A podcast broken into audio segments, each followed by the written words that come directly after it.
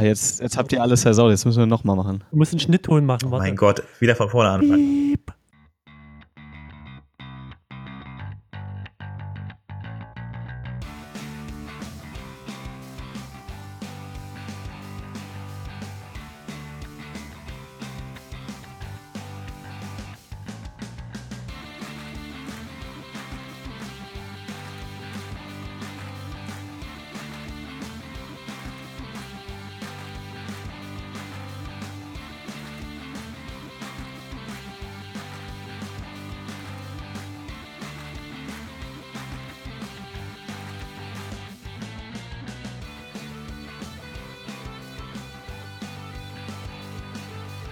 Herzlich willkommen beim WP Sofa, Folge 13.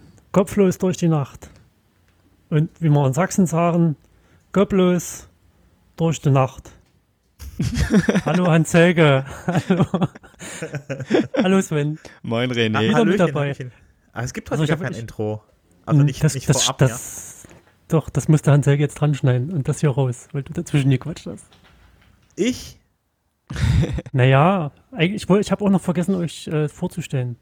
Wieder mit dabei der Sven und der Hans-Helge. Hallo. Hallo. Hallo.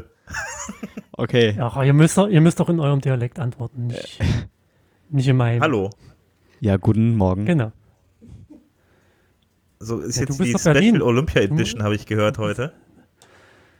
Ja, Dialekt Olympia. Wir haben nur 3 Ringe. Sachsen, West und Berlin. Ich habe Ringe um die Augen, weil ich so müde bin. Quatsch. Du hast so viel gearbeitet, ne?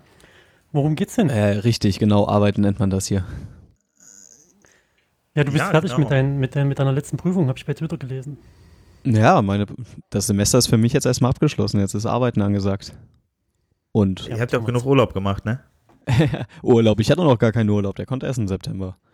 Wie, ihr habt doch zusammen am Strand gesessen? Ja. Selbst am Strand sind wir immer am Arbeiten. Richtig, wir haben dort programmiert.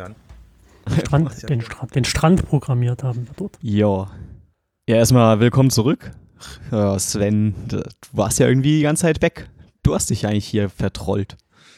Ja, ich nicht die ganze Zeit. Ich war einmal weg. Davor war ja der Herr Reimann nicht aufzufinden irgendwie und dann habe ich mich mal ein bisschen in der Arbeit vergraben irgendwie und habe da ein wenig bei an dem Shipcloud-Plugin für WooCommerce gearbeitet und da wurde einiges nachzuholen wegen der Versandzonen und so weiter und von daher war ich da ein bisschen überbeschäftigt zu dem Zeitpunkt.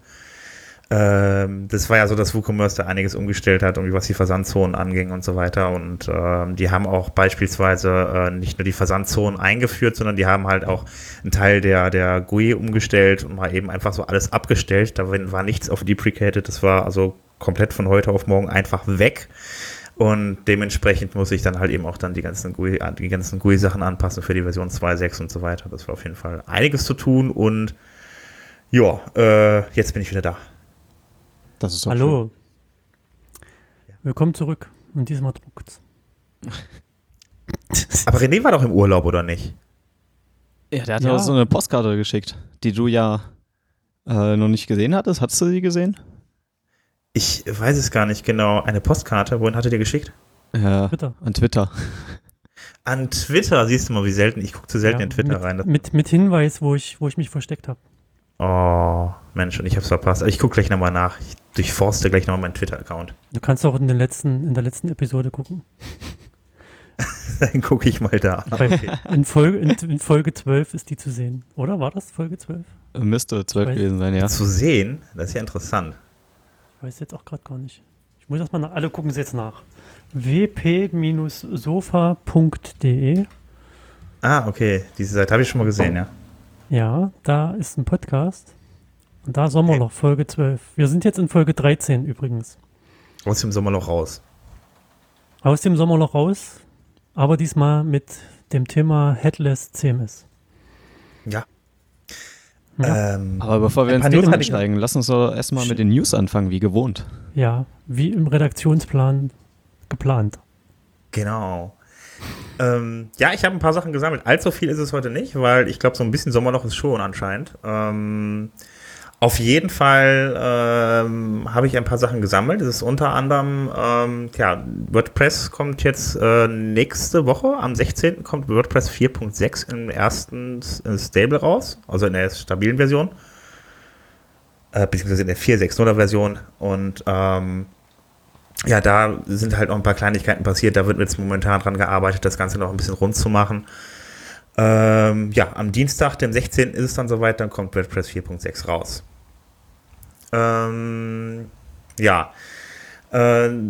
Es ist im Plugin-Verzeichnis ist es so seit längerem, dass man da keine Frameworks mehr einstellen kann. Ist praktisch, wenn ich jetzt ein neues Plugin da einstelle, werden Frameworks nicht mehr angenommen. Das Ganze hat den Hintergrund, dass wenn ich jetzt ein Plugin installiere aus dem WordPress Directory heraus, dass ich das Gefühl haben muss, es muss was passieren.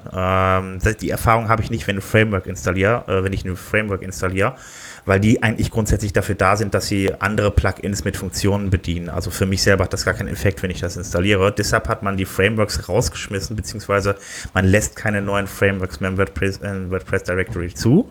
Das Ganze ist auch schon ein bisschen länger so. Allerdings gibt es da jetzt eine Seite, ein Directory für Frameworks, für Theme-Frameworks und generelle WordPress-Frameworks. Das ist dann includewp.com. Und da kann man sich da mal nach Frameworks umschauen. Ja. Wortmeldung. Ja, dann sag mal. Ach so. Ich habe jetzt, also was verstehen wir unter Frameworks? Also es ist nicht ein Plugin, was ein Framework beinhaltet, sondern ein Plugin, was irgendwie... Jo.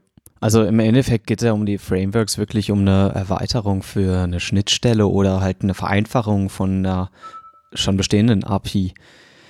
Also...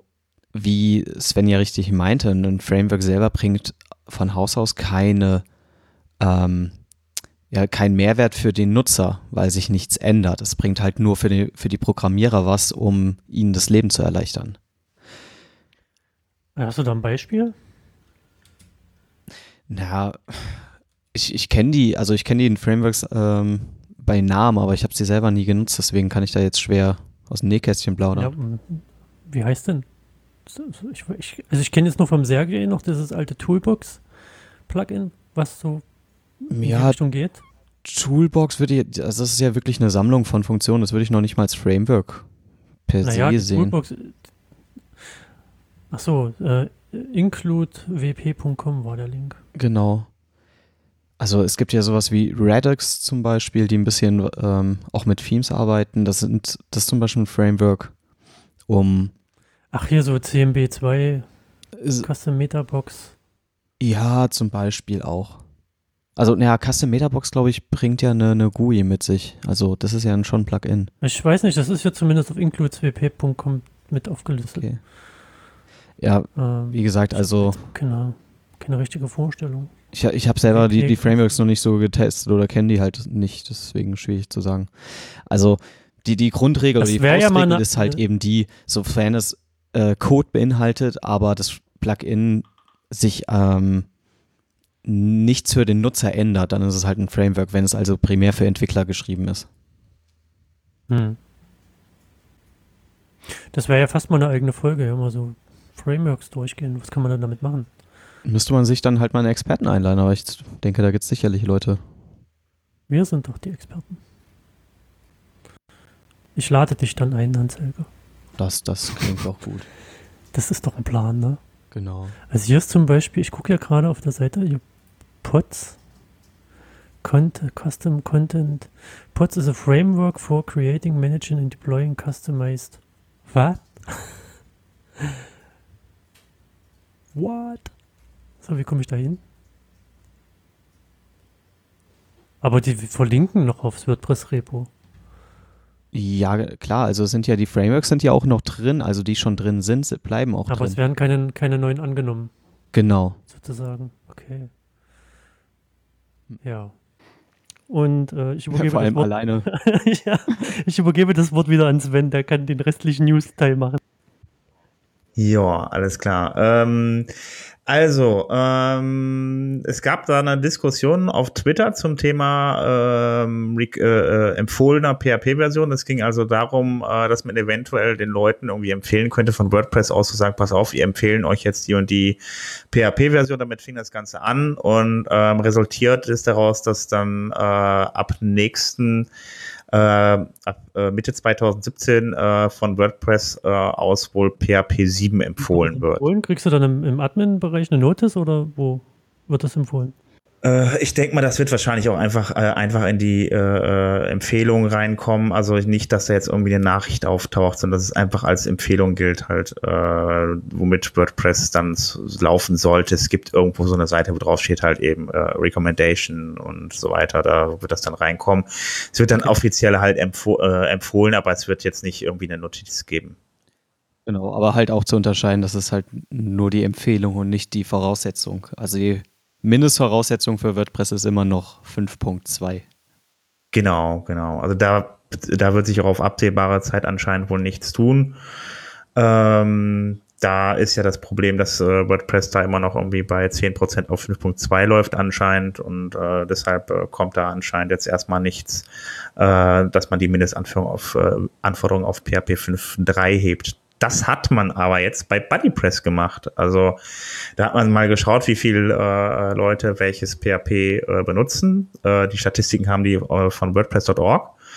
Und das war dann bei 5.2 ein relativ kleiner Anteil, aber bei 5.3 schon wieder ein relativ großer Anteil.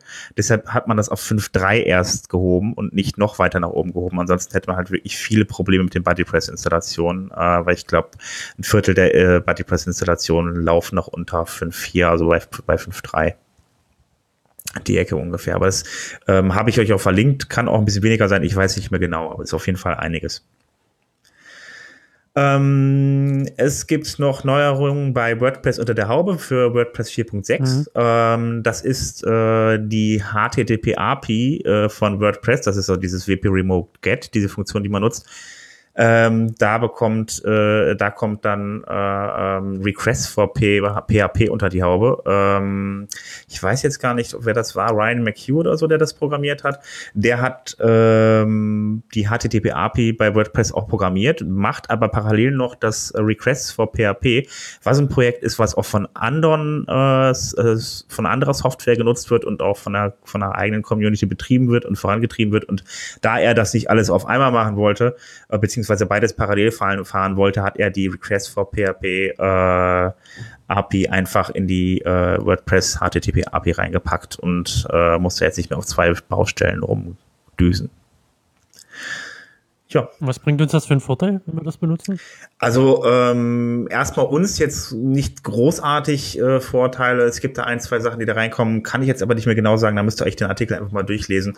Das sind nur minimarginale Änderungen, die für uns da in der Tür, ins Haus stehen. Aber prinzipiell ist das schon mal gut, dass das Ganze halt eben vereinheitlicht wird. So, dann profitiert WordPress halt auch von den Änderungen innerhalb von Requests for PHP. Was hast du noch im Angebot? Ja, es gibt ein Plugin, das nennt sich Post to Post. Damit kann man Posts untereinander verknüpfen. Das heißt also, man kann Relationen erschaffen zwischen den Posts. Und diese Posts, ich sag mal so, jetzt um das mal ein bisschen zu erklären, wenn ich beispielsweise ein Produkt habe, dann habe ich vielleicht auch einen Custom Post-Type Lieferanten und dann möchte ich das Produkt zu dem Lieferanten referenzieren. Das kann man halt mit dem Plugin machen. Das ist jetzt schon eine Weile lang nicht mehr upgedatet worden, das wird jetzt auch nicht mehr upgedatet. Hat aber, glaube ich, um die 20.000 Installationen. Der Entwickler sagt, er möchte nicht mehr weitermachen. Da kommt halt relativ wenig aus der Community zurück. Es gibt immer wieder Leute, die halt eben das weiter vorantreiben wollten. Unter anderem auch wie heißt er jetzt nochmal? Der Mann, der die REST API programmiert hat. Ich komme jetzt gerade nicht auf den Namen. Ryan McHugh. Nein, das ist nicht Ryan McHugh. Bachmann? Ach so, Daniel Bachhuber. Bachhuber, genau. Genau, Daniel Bach-Robert war das.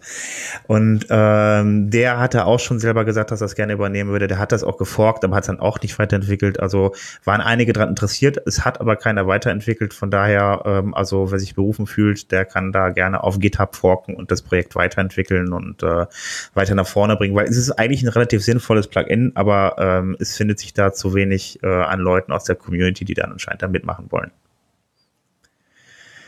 Ja, ansonsten, also das ist jetzt erstmal das, was ich jetzt diese Woche gefunden habe. Da war noch was. TechCrunch wurde gehackt. Genau. Und zwar TechCrunch, eine relativ bekannte Seite im Technologiebereich, die läuft auch auf WordPress und die wurde gehackt. Allerdings, kleine Entwarnung, es lag nicht an WordPress, sondern es lag an einem schwachen Passwort von einem Nutzer, der auf WordPress in dem WordPress halt einen Account hat und Rechte hat und dieser Nutzer meinte halt kein sicheres Passwort zu verwenden, was ja WordPress durchaus zulässt. Ja, das haben Hacker halt irgendwie geknackt, wie auch immer, wahrscheinlich durch eine... Braucht man ja noch nicht mal ein Hacker für zu sein, großartig. Ja, genau, halt irgendwie ein Skript haben und eine Brute-Force-Attacke starten und dann haben die halt den Account gehackt und konnten damit dann Dinge machen. Okay, das heißt aber dann auch zeitgleich wahrscheinlich, dass sie keinen Schutz gegen Brute-Force-Attacken haben, oder? Wahrscheinlich. Das war jetzt meine Vermutung. Also das stand in dem Artikel nicht genauer drin, wie gehackt wurde. Den Hacker haben sie leider nicht gefragt. Aber deswegen. Aber ja, ich fand es halt trotzdem halt erwähnenswert, weil dass man wieder sehen kann, wie wichtig Passwörter einfach sind und dass die halt komplex sind. Also nutzt halt Passwortmanager. Genau.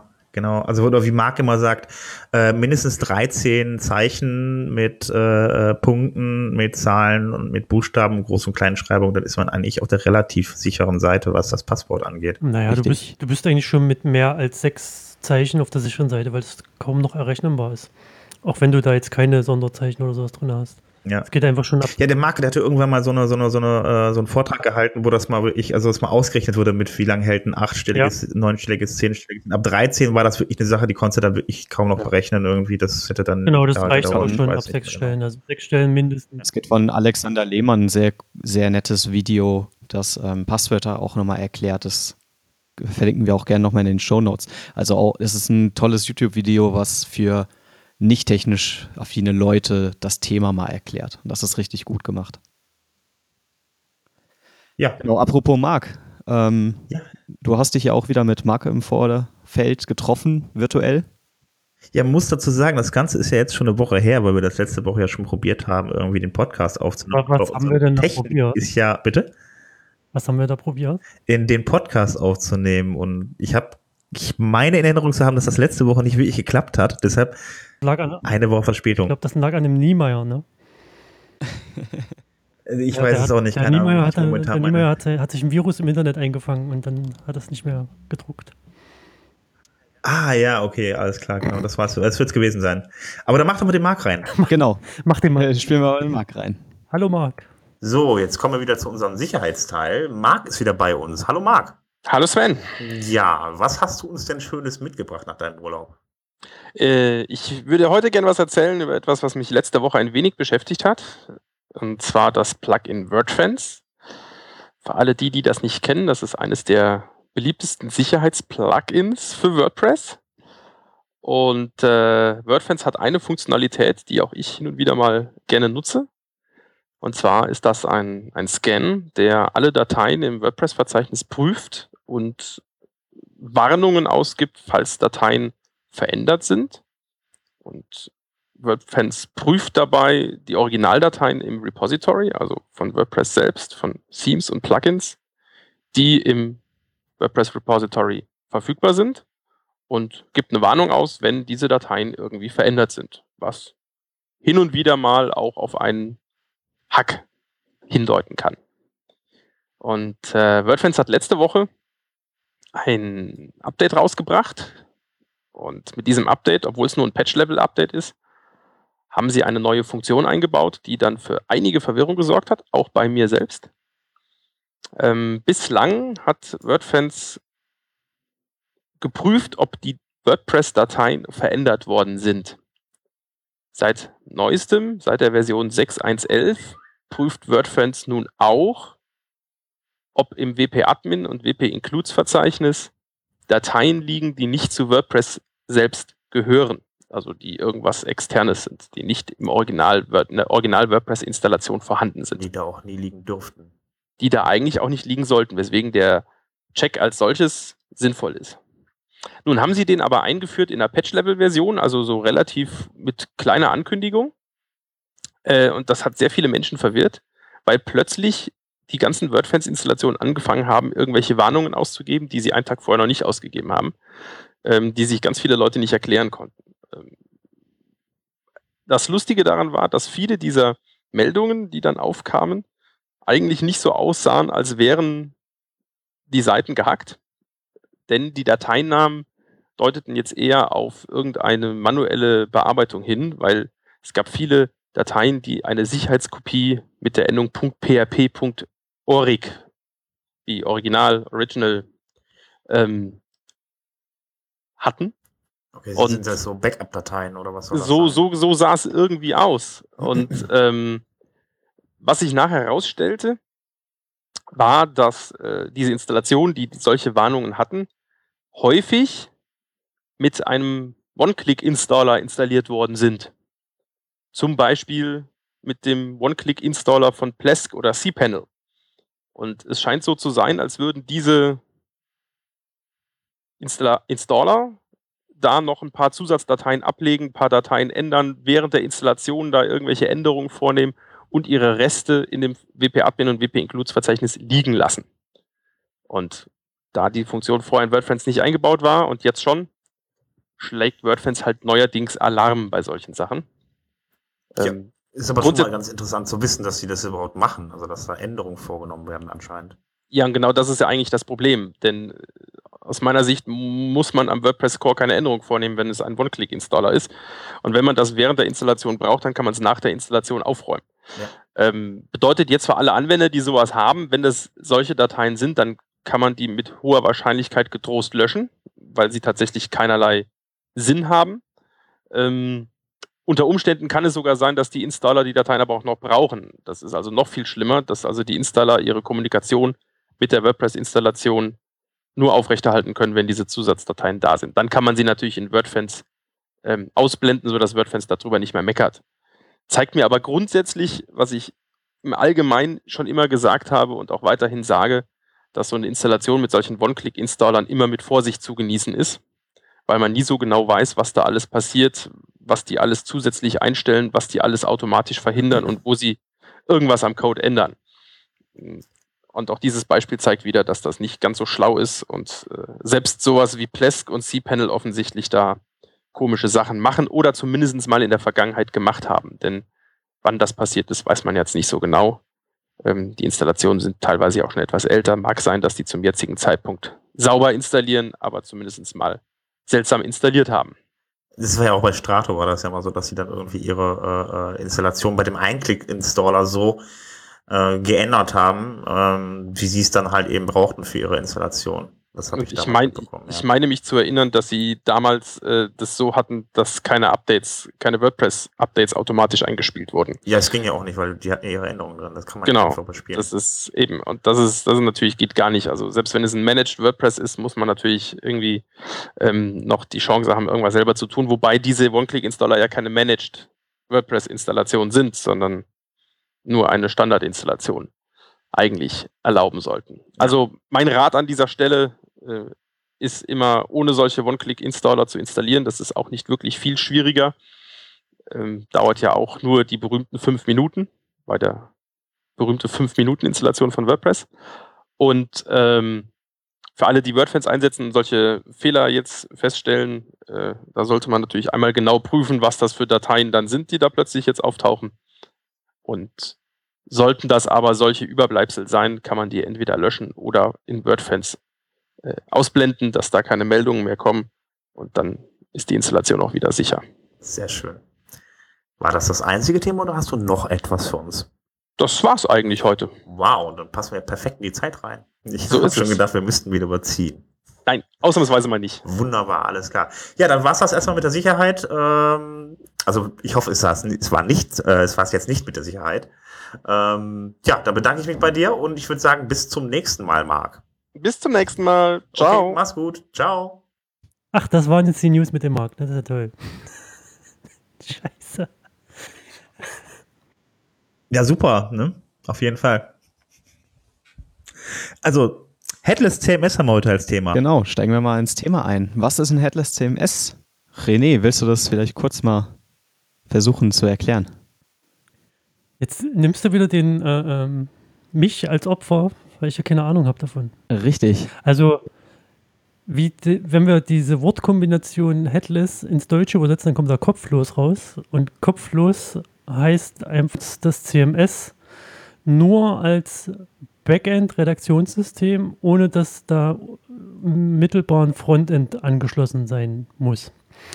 Beziehungsweise das CMS an sich stellt dann nur noch API bereit in Form von REST, SOAP, WSDL, was auch immer, um mit dem CMS zu kommunizieren. Das Frontend ist komplett losgelöst von dem CMS und kann dann frei Elemente laden, zusammenbauen und so weiter. Also das Headless sagt CMS und Frontend sind getrennt voneinander oder können teilweise auch getrennt sein. Da gibt es verschiedene Methoden, die man in der Entwicklung anwenden kann, um eben mit Headless CMS, also was sagt ihr denn dazu? Ist das so ungefähr subjektiv das richtig? Das fasst das eigentlich ganz gut zusammen. Also im Endeffekt Headless heißt, dass das ganze Frontend wegfällt, dass der Nutzer halt keine direkte grafische Schnittstelle mehr dazu hat. Also bei WordPress oder im CMS-Bereich wird es ja meistens damit in Verbindung gebracht, dass nur das Frontend wegfällt. Das heißt, das ganze Backend, das man von WordPress kennt, würde dann noch bestehen und man kann es als Nutzer verwenden, um seinen Content zu verwalten. Aber allgemein gefasst kann man sogar noch so weit gehen und sagen, Headless heißt, dass die ganze grafische Schnittstelle wegfällt, die der Nutzer zum Interagieren braucht und eigentlich nur das System per se besteht, also das Datenbankmanagement, die Datenbankverwaltung dahinter, wie der Content gespeichert wird, die Relationen. Okay, jetzt könnte man daraus natürlich folgende Fragestellung ableiten. Wann ist das und welche Vorteile bzw. Nachteile bringt mir das? Da kann der Sven ja bestimmt was dazu sagen. Also sagen wir mal so, ich kann mir schwer vorstellen, dass man wirklich beide Seiten abschaltet. Also dass man wirklich das Frontend und das Backend abschaltet, das wäre praktisch, als würde ich es nur noch als Datenbank benutzen. Also im WordPress-Bereich stimme ich dir zu, das wäre wahrscheinlich ein sehr komischer Anwendungsfall.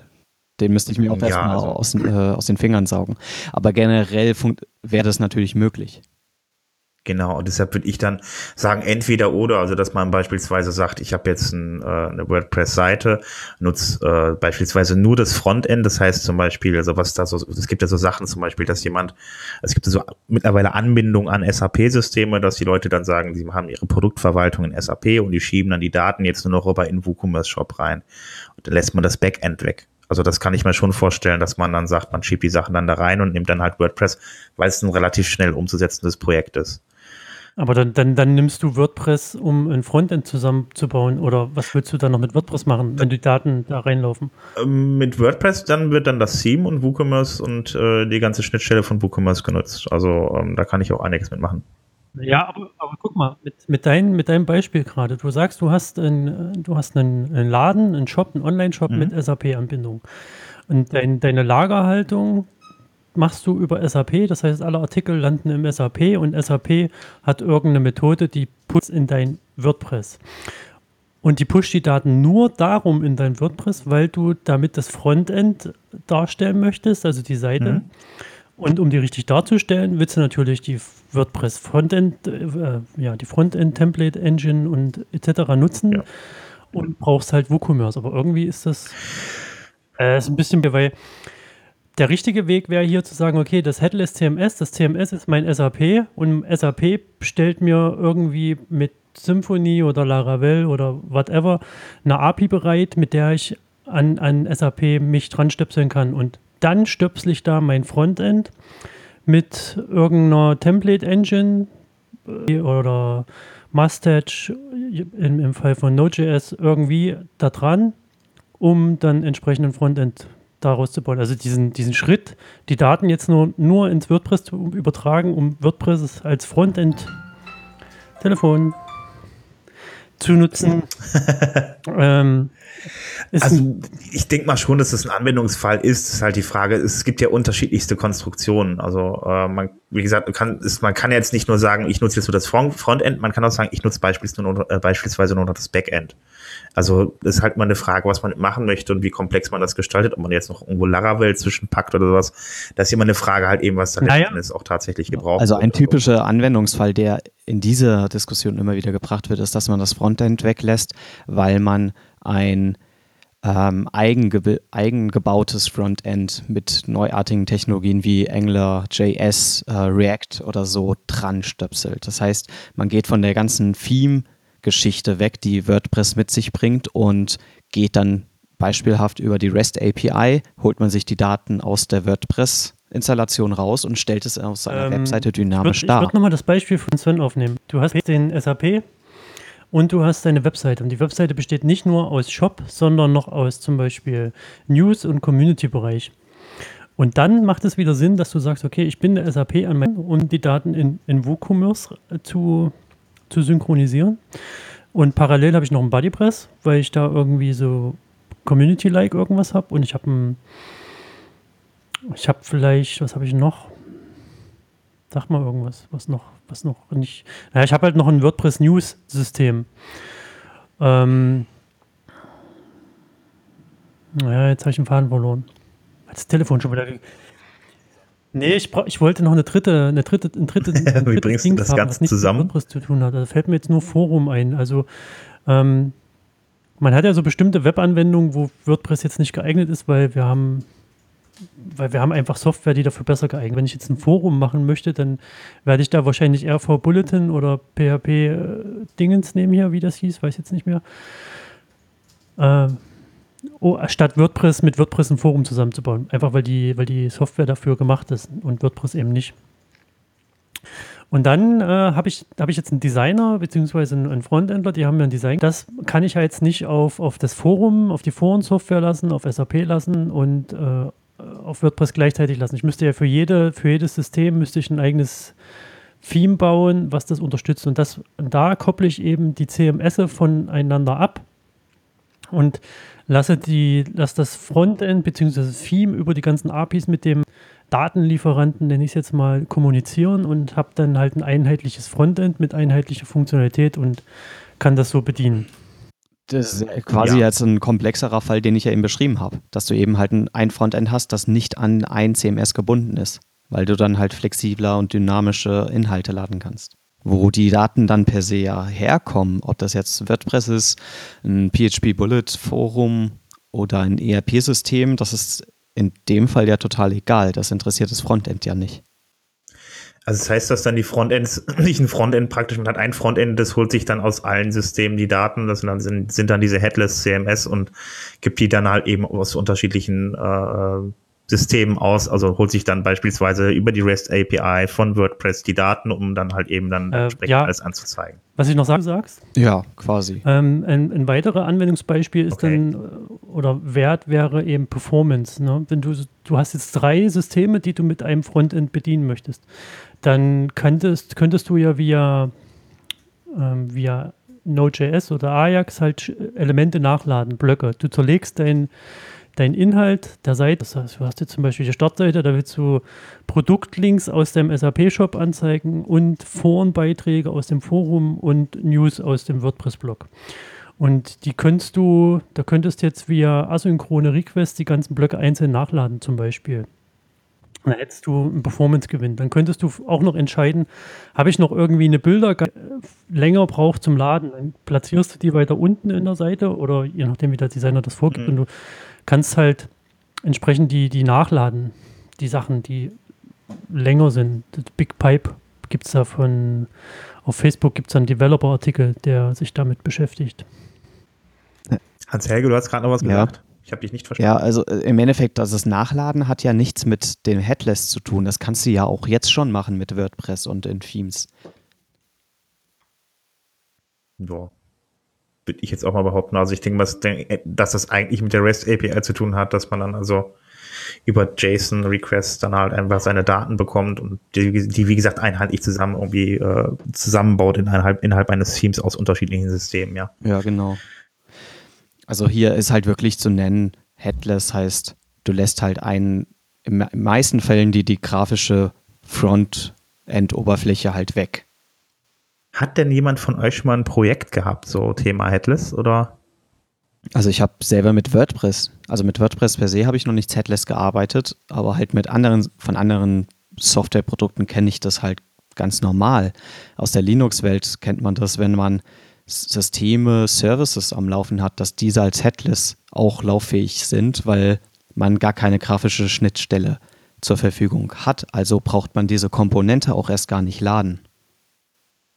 Ja, das macht natürlich Sinn, performance-technisch.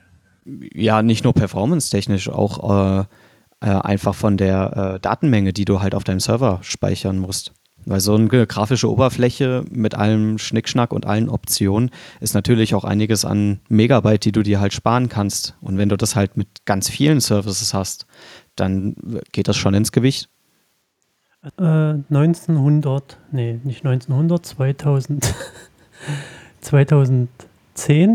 oder ja, zwischen 2010 und 2009 haben wir WordPress schon als Headless benutzt. Und zwar bei einem Börsenportal, was redaktionellen Inhalt hatte und was per DPA automatisch News erhält und was halt entsprechend noch börsengehen, IR-Informationen und also es wurde auch aus Content aus 3 verschiedenen Kanälen gezogen bzw. bereitgestellt und nur der Redakteur, der manuellen selbst erzeugten Inhalt erzeugt, der hat ein WordPress benutzt. Das WordPress hat halt damals noch keine REST-API gehabt, die haben wir selbst dahin gehängt. Und unser Service, was in dem Fall war das, glaube ich, Cent irgendwas, hat bei WordPress das abgeholt und dann aus den ganzen Sachen eben was dargestellt. Aber damit verwirrst du Begriffe, René. Das ist nicht WordPress headless. War ja nur das Redaktionssystem. Das hatte keine Frontend-Ausgabe. In dem Moment ist es headless. Und die Daten von der DPA, die sind auch nur per Headless-Schnittstelle irgendwo kommen, genauso wie die Börsendaten. Und dann gab es eine Schnitt und diese ganzen Daten wurden mit einem Template-Engine Smarty zusammengebastelt. Und dann kam dann Frontend raus. Ja, okay, dann ist es headless, weil du das Frontend weglässt. Aber headless macht es nicht, weil du Daten aus einer dritten Quelle beziehst oder irgendwo reinholst. Nee, headless heißt ja, ich habe ein Redaktionssystem, was keine Frontend-Ausgabe hat, einfach gesagt. Aber wo die Daten herkommen, also im einfachsten Fall ist es einfach nur die WordPress-Datenbank MySQL dahinter stehend. Nichts mehr, nichts weniger. Das ist schon headless, wenn das Frontend wegfällt. Ja, aber das Backend ist noch da. Könnte, genau, aber muss ja nicht. Ja gut, du könntest auch komplett über die REST mit Artikeln befüllen, dann hast du keinen...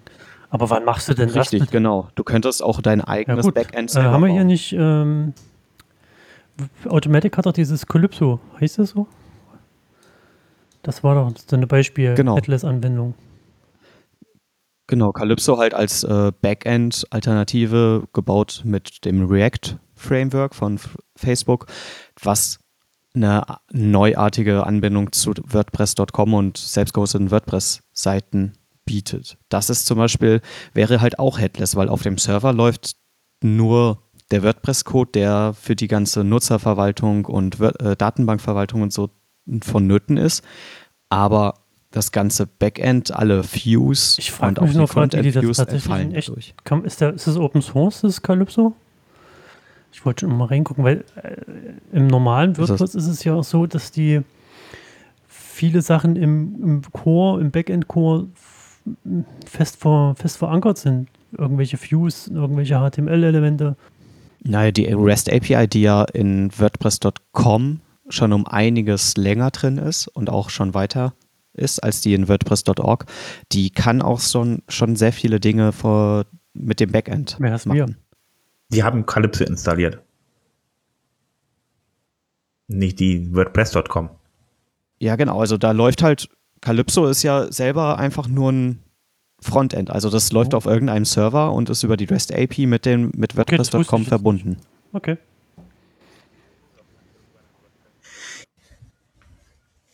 Ja, ich frage mich sowieso, ob dann irgendwann WordPress nicht so auch ein bisschen kopfloser sein wird in Zukunft. Also ich könnte mir zum Beispiel gut vorstellen, dass irgendwann die Admin-Oberfläche, die eigentliche, die jetzt drin ist, da rausfliegt und durch Calypso irgendwann ersetzt wird. Das könnte ich mir vielleicht vorstellen, weil das Ziel der REST API ist es ja auch, alles innerhalb von WordPress abzudecken. Also auch die ganzen Admin-Bereiche, das ist ja das große Thema eigentlich.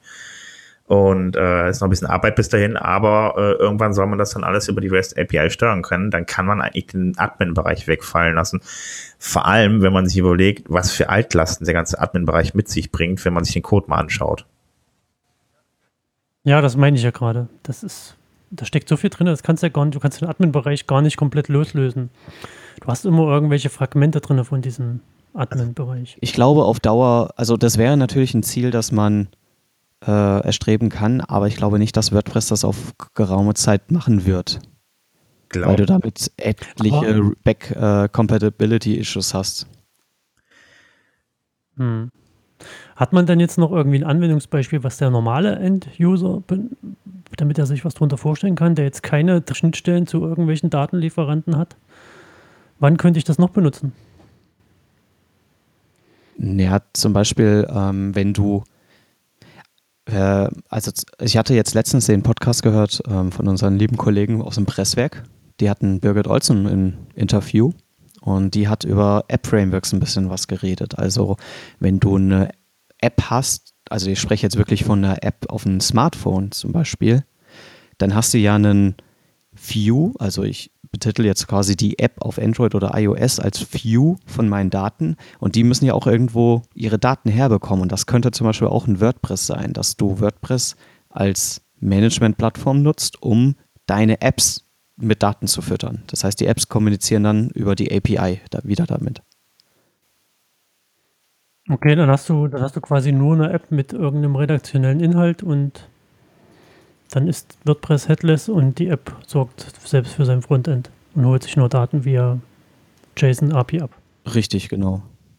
Ja, und kommuniziert halt damit und wie auch immer. Du kannst ja auch WordPress als Nutzerverwaltung nutzen, dass die Leute sich halt anmelden können, Nutzerprofile herstellen können, aber das Ganze wird im Hintergrund von WordPress gemanagt. Aber davon kriegt der Nutzer ja nichts mit, weil der sieht ja nicht, was dahinter steht, außer er schaut in den Source-Code. Ja, ist ein Netzfeld, ja, gerade für Apps. Vielleicht könnte man sogar Spiele darunter,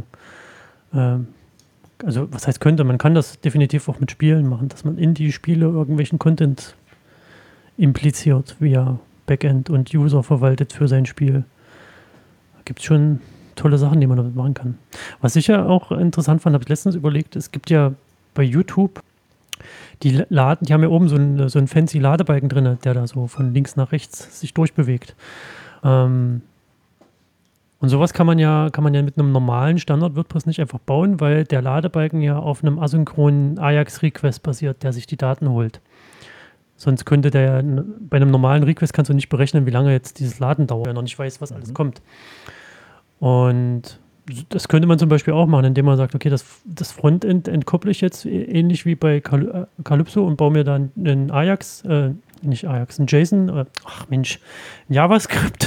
JavaScript-Dingens, nehme irgendein JavaScript-Tool, Framework, mehr mit Ajax eben meine Seite zusammen. Ich habe so ein bisschen den Faden verloren.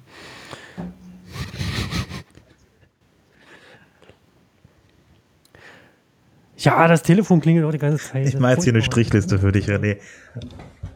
Der Ton aus, aber die rufen trotzdem an, das lenkt mich ab. Dann mach mal das Telefon aus.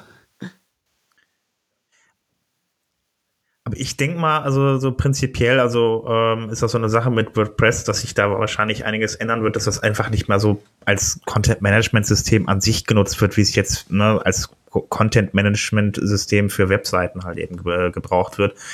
Sondern dass man das wirklich, also WordPress als App-Framework, das ist halt eben auch länger Begriff jetzt in der WordPress-Welt, dass man halt WordPress vom Prinzip her da noch weiter zweckentfremdet. Das war am Anfang war es ein Blog-System, dann ist es ein Content-Management-System geworden und so weiter. Und ich denke mal, dass es jetzt nicht nur ein Content-Management für Webseiten sein kann, sondern auch für viele andere Dinge, dass man da andere Funktionalitäten drauflaufen lassen kann, dass dann vielleicht noch höherwertige Plugins kommen, die auch wieder andere APIs ansprechen, dass ich dann über WordPress Daten eingeben kann, die dann über APIs woanders hingesendet werden, dass ich im Zentrum aber beispielsweise einfach mein WordPress weiterhin habe. Also ich schicke dann Daten aus meinem WordPress an Facebook, an Twitter, an irgendwelche anderen Dienste oder wie gesagt, also ist es ja zum Teil auch schon, wenn ich jetzt beispielsweise mich für Newsletter registriert, dass es dann praktisch dann auch direkt dann da in den Mailchimp reingehen kann.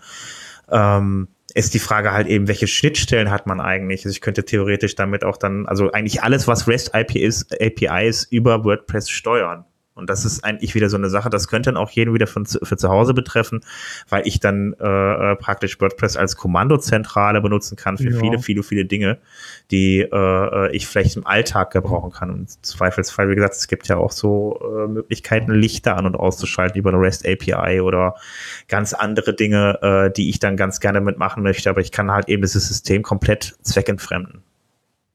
Ja, du kannst ja zum Beispiel dein Haus voll automatisieren, dass du dann WordPress ist deine Kommandozentrale, zum Beispiel hast du einen digitalen Briefkasten, ja, musst dir vorstellen, an der Tür, wenn du jetzt ein Eigenheim hast zum Beispiel, an dem Briefkastenschlitz ist ein Scanner dran, wenn der Postbote da einen Brief reinwirft, dann wird er gescannt, der Scanner ist wiederum mit WordPress verbunden, das Gescannte wird in der Mediathek abgelegt. Dann kriegst du eine Notification auf dein Telefon, oh, da ist Post gekommen, weil du bist ja nicht zu Hause. Dann kannst du auf deinem Telefon sehen, was wurde dort gescannt und dann siehst du deine Post, also den Umschlag, weil macht ja keiner auf. Oder man hat dann so einen verlängerten automatischen Briefkasten, der gleichzeitig noch einen Aufreißmechanismus hat und das Ding aufmacht und auseinanderfaltet. Und das noch sortieren nach Werbung, Rechnung, Postkarten und so weiter. Und das landet alles schön im WordPress und das kannst du gleich auf deiner Webseite publizieren. Also es gibt ja auch noch ganz viele es gibt ja noch ganz viele Sachen im Bereich REST API, gerade im Haushaltsbereich irgendwie oder beziehungsweise im Bereich der Autos und so weiter. Da gibt es ja auch einige APIs mittlerweile, die man ansprechen kann, wo man halt eben gucken kann, wo ist mein Auto?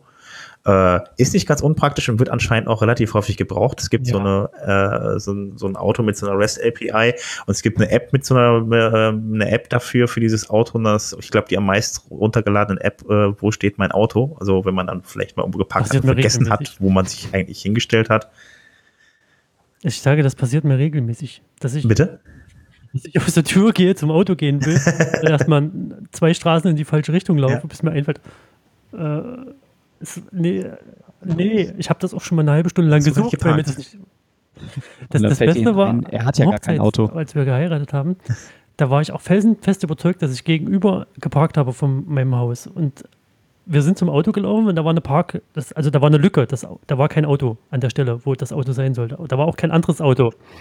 Dann bin ich erst in die Seitenstraße gelaufen, weil ich dachte, okay, da hast du da geparkt. Da war auch kein Auto. Da bin ich die Straße runtergerannt, da war auch kein Auto. Dann stand ich wieder vor der leeren Parklücke und habe mir gedacht, nein, jetzt haben die dich abgeschleppt. So ein Scheiß. Bis dann irgendwo meine Tochter hergeschrien hat, hier hinten.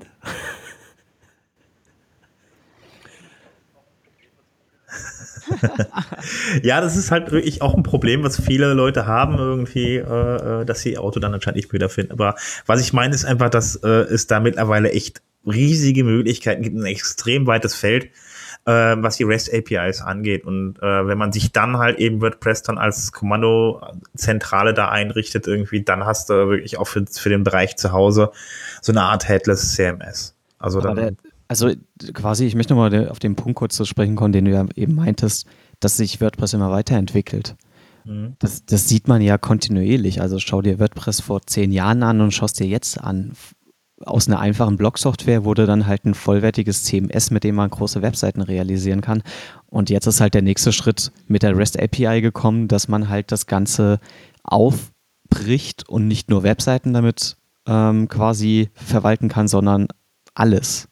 Alles, ja, wofür man halt irgendeine grafische Schnittstelle haben möchte, sei das jetzt mein Kaffeemixer, mein Handy oder halt das Auto, das kann ich halt mit WordPress auf einer, ja, im Endeffekt Webseite, weil es ja im Browser läuft, damit irgendwie verwalten, steuern, darstellen, wie auch immer.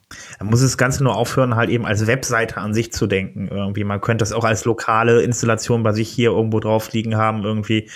Vielleicht macht man dann auch irgendwann mal für irgendwelche Leute irgendwelche Apps, die dann praktisch dann Server und alles Mögliche enthalten irgendwie, um dann eine möglichst einfache WordPress-Installation zu haben oder so.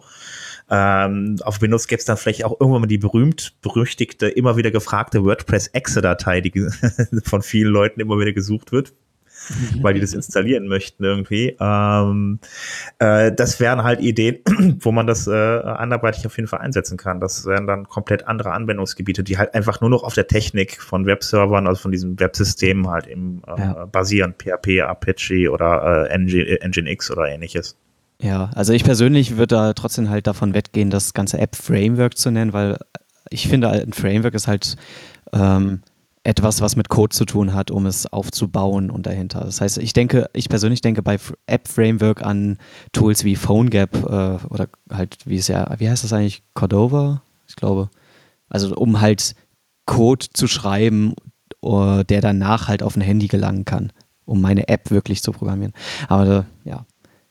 Ja gut, ich meine, ich kenne das halt mit dem App-Framework, halt eben WordPress als App-Framework oder ähnliches, sind ja einige ja, aber ich mache damit ja keine Apps, also ich stelle damit ja erstmal nur Daten bereit. Ja, ja, klar, also ich finde das auch, App finde ich jetzt auch ein bisschen zu eingrenzend auch. Das ist richtig.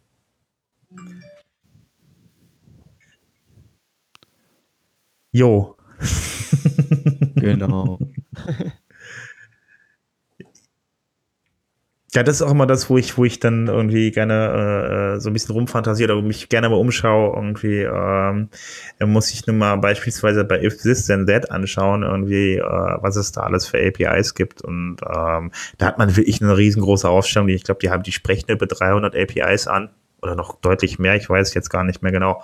Da kriegt man mal einen schönen Einblick. Die haben auch unter anderem so eine Sektion, wo drin steht, ja, Haushaltsgeräte und alle, die eine API haben nicht Haushaltsgeräte, aber Haushalt, so Kühlschränke, Thermostate, alles mögliche, Autos halt. Ne? Ja, also inzwischen haben immer mehr Haushaltsgeräte ja eine API, wie auch immer die aussieht. Und das ist halt spannend, wenn man das halt alles miteinander verknüpfen kann. Durch Services wie If This and That, dann kannst du das und das machen. Oder wenn die REST API erstmal so weit steht, dann denke ich, wird früher oder später auch WordPress da in der Liste auftauchen. Dann kann man seine eigenen WordPress-Seiten dort füttern mit Daten oder halt Aktionen triggern, wenn auf meiner Webseite was geschieht. Zum Beispiel. Naja, es geht halt immer mehr in Richtung Online-Kommunikation, ne? Also da kann sich jeder mit WordPress sein eigenes Kommandozentrale einrichten, von der aus die Waschmaschine steuern kann und den Staubsaugroboter. Zum Beispiel. Wenn ich ein WordPress habe, wo nur ich drauf Zugriff habe oder halt meine Familie und damit kann ich mein ganzes Haus steuern, das wäre natürlich angenehm, weil ich alles an einem Platz habe. Will man halt nur nicht hoffen, dass das System in fremde Hände gelangt. Dann musst du ein starkes Passwort. Das wäre mies. Da möchte ich noch mal ganz kurz darauf aufmerksam machen, es gibt einen Wasserhahn mit REST API. Das wäre natürlich ziemlich uncool. Ja, den kann man dann wenn der einfach durchläuft. Den kann man dann über das Internet steuern. Man kann sich die Badewanne beispielsweise damit einlassen. Oh mein. Ja, es wird alles Mögliche. Es wird alles Mögliche noch kommen, aber das Problem ist momentan auch, dass alles Mögliche noch relativ teuer ist. Dieser Wasserhahn kostet, glaube ich, knapp 1.000 Euro oder sowas.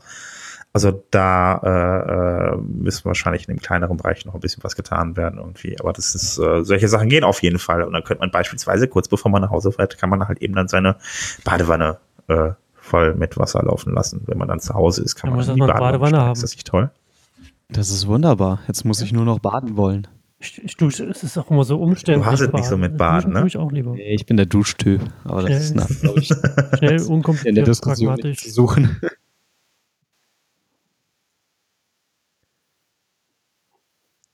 Ja, dann fast. Genau. Jo, wollen wir es zusammenfassen? Ich glaube, das Thema ist spannend. Da werden wir auf jeden Fall noch sehr viel erfahren in den nächsten Jahren sicherlich. Ja, bestimmt gibt es noch das ein oder andere verrückte Plugin in Zukunft irgendwie. Da bin ich mal gespannt. Klar, natürlich. Sobald das Internet of Things richtig massentauglich geworden ist und erschwinglich, wird das da sicherlich WordPress-Lösungen auch mitgeben. Ja, das denke ich auch. Also es fehlen dann nur die entsprechenden Plugins, die dann die entsprechenden APIs ansprechen müssen. Von daher, also ich bin mal gespannt, da wird mit Sicherheit einiges kommen. Genau. Wollen wir mal zu den Meetups kommen? Gibt es denn da was Neues jetzt in der Sommerpause? In der Sommerpause? Ja, nächste Woche weiß ich auf jeden Fall schon, ob das Köln ist. Das weiß ich schon mal auswendig. Ansonsten müsste ich mal kurz eben die Seite aufmachen. Warum ist die denn jetzt nicht verlinkt? Mensch, meine Güte. Weiß ich auch nicht. Zu den Meetups. Am Montag haben wir das Meetup in Bremen. Am 15. August von 19 Uhr an. Das Ganze im Loft im Bahnhofsvorplatz Nummer 5. Dann haben wir noch das WordPress Meetup in Potsdam am Dienstag, den 16. August, auch von 19 bis 21 Uhr. Dann gibt es noch das WordPress Meetup in Köln. Das ist auch um 18.45 Uhr im Startplatz in Köln im Mediapark. Dann haben wir noch das WordPress Meetup in Nürnberg am 18.08. im Bieramt Wanderer. Und jetzt haben wir wieder ein WP Meetup hier stehen. WP Meetup Franken ist ja dasselbe. Und Berlin am 25. August von 19 bis 22 Uhr und den Linden in der The Digital Eatery. Genau. Hans-Helge, du bist doch dann da. Was ist denn die Digital Eatery? Digital Eatery. Haben wir eine ganz neue Location gefunden. Hatten wir das letzte Mal zum allerersten Mal getestet. Das ist eine richtig geile Location mitten in der City, nah am Brandenburger Tor. Und das wird von Microsoft. Ist das quasi eine Lokalbar, aber auch halt Räume für Meetups. Die stellen die halt ausdrücklich da zur Verfügung. Und da mieten wir uns quasi kostenlos ein, alles gesponsert von Microsoft. Also cool. Kannst dann halt dort noch Essen und Getränke halt kaufen. Die Bar ist dann extra länger offen für uns. Aber wir haben da halt einen großen Raum, um Vorträge halten zu können mit Bildschirm und ja, Sessions. Das ist halt richtig cool. Also allein wegen der Location lohnt es sich mal vorbeizukommen.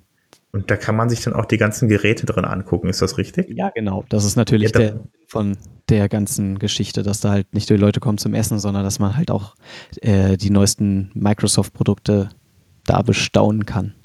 Dann war ich da tatsächlich schon mal drin. Wahnsinn. Crazy. Ja, also das Ganze nochmal mit vielen Dank an wp-meetups.de. Das habe ich bis jetzt, glaube ich, noch gar nicht erwähnt, weil wir lesen die immer hier einfach raus vor, so ganz selbstverständlich. Wenn ihr die Termine dann nochmal einsehen wollt, auf wp-meetups.de könnt ihr die dann halt selber nochmal anschauen. Da sind mir die aktuellen Termine für die nächste Woche so in der Startseite angezeigt. Genau. Danke an Simon, der das Ganze immer verwaltet. Genau. Genau, von den WordCamps gibt es eigentlich wenig zu sagen, hat sich nicht viel geändert, außer das anstehende WordCamp in Frankfurt vom 2. bis zum 4. September. Genau, wer dann in der Zeit in Kroatien sein sollte, genau an demselben Wochenende ist in Split dann auch noch ein WordCamp. Ansonsten sehe ich hier nur Singapur und alle möglichen. Ich finde es so ärgerlich, dass Split an diesem Wochenende ist, weil ein Wochenende später wäre ich in Kroatien. Ah, das ist natürlich echt ärgerlich. Das ist schade. Ja, na gut. Aber naja, die müssen das wohl an diesem Wochenende machen. Ja, ansonsten kommen halt wirklich jede Menge WordCamps woanders. Obwohl, im Moment ist hier ganz Gdynia. Aber ist es Gdansk? Ist das nicht? Oder Danzig ist es nicht? Oder wo ist das? Kennt jemand Gdynia? Ich sehe nur, dass es in Polen ist. Keine Ahnung, was es ist. Okay, da ist nämlich auch am 9. bis 11. September ist da auch WordCamp. Okay, ja. Ansonsten sehe ich hier nur Salt Lake City, Los Angeles, Pittsburgh, Milwaukee. Ich glaube, das ist jetzt Tokio, wie gesagt, ne? Das sind jetzt weniger unsere Bereiche. Ja, also ich sehe da auch demnächst. Sevilla ist demnächst noch. Also 30. September bis 2. Oktober. Da ist halt eben. Ich habe gehört, da soll es schön sein. Hast du gehört? Ja, nee, letztes Jahr war doch das WordCamp Europe da. Ah. Da gibt es ganz, ganz tolle Tapas. Ja, wir haben das erweitert. Also wer da hinfährt, kann sich gerne bei Sven melden wegen Tapas Recommendations. Auf jeden Fall alles. Da gibt es ja alles als Tapas. Ja, das waren eigentlich dann jetzt auch die Podcamps. Kommen wir zum Schluss. Plugin-Picks, Theme-Picks, Articles.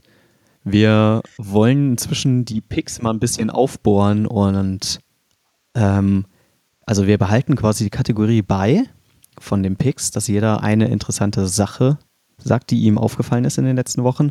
Aber wir beschränken uns jetzt nicht mehr nur auf Plugins, sondern auch auf Themes und Artikel, um das Spektrum ein bisschen mal zu erhöhen, weil es ja doch sehr interessante Dinge außerhalb der Plugin-Szene gibt.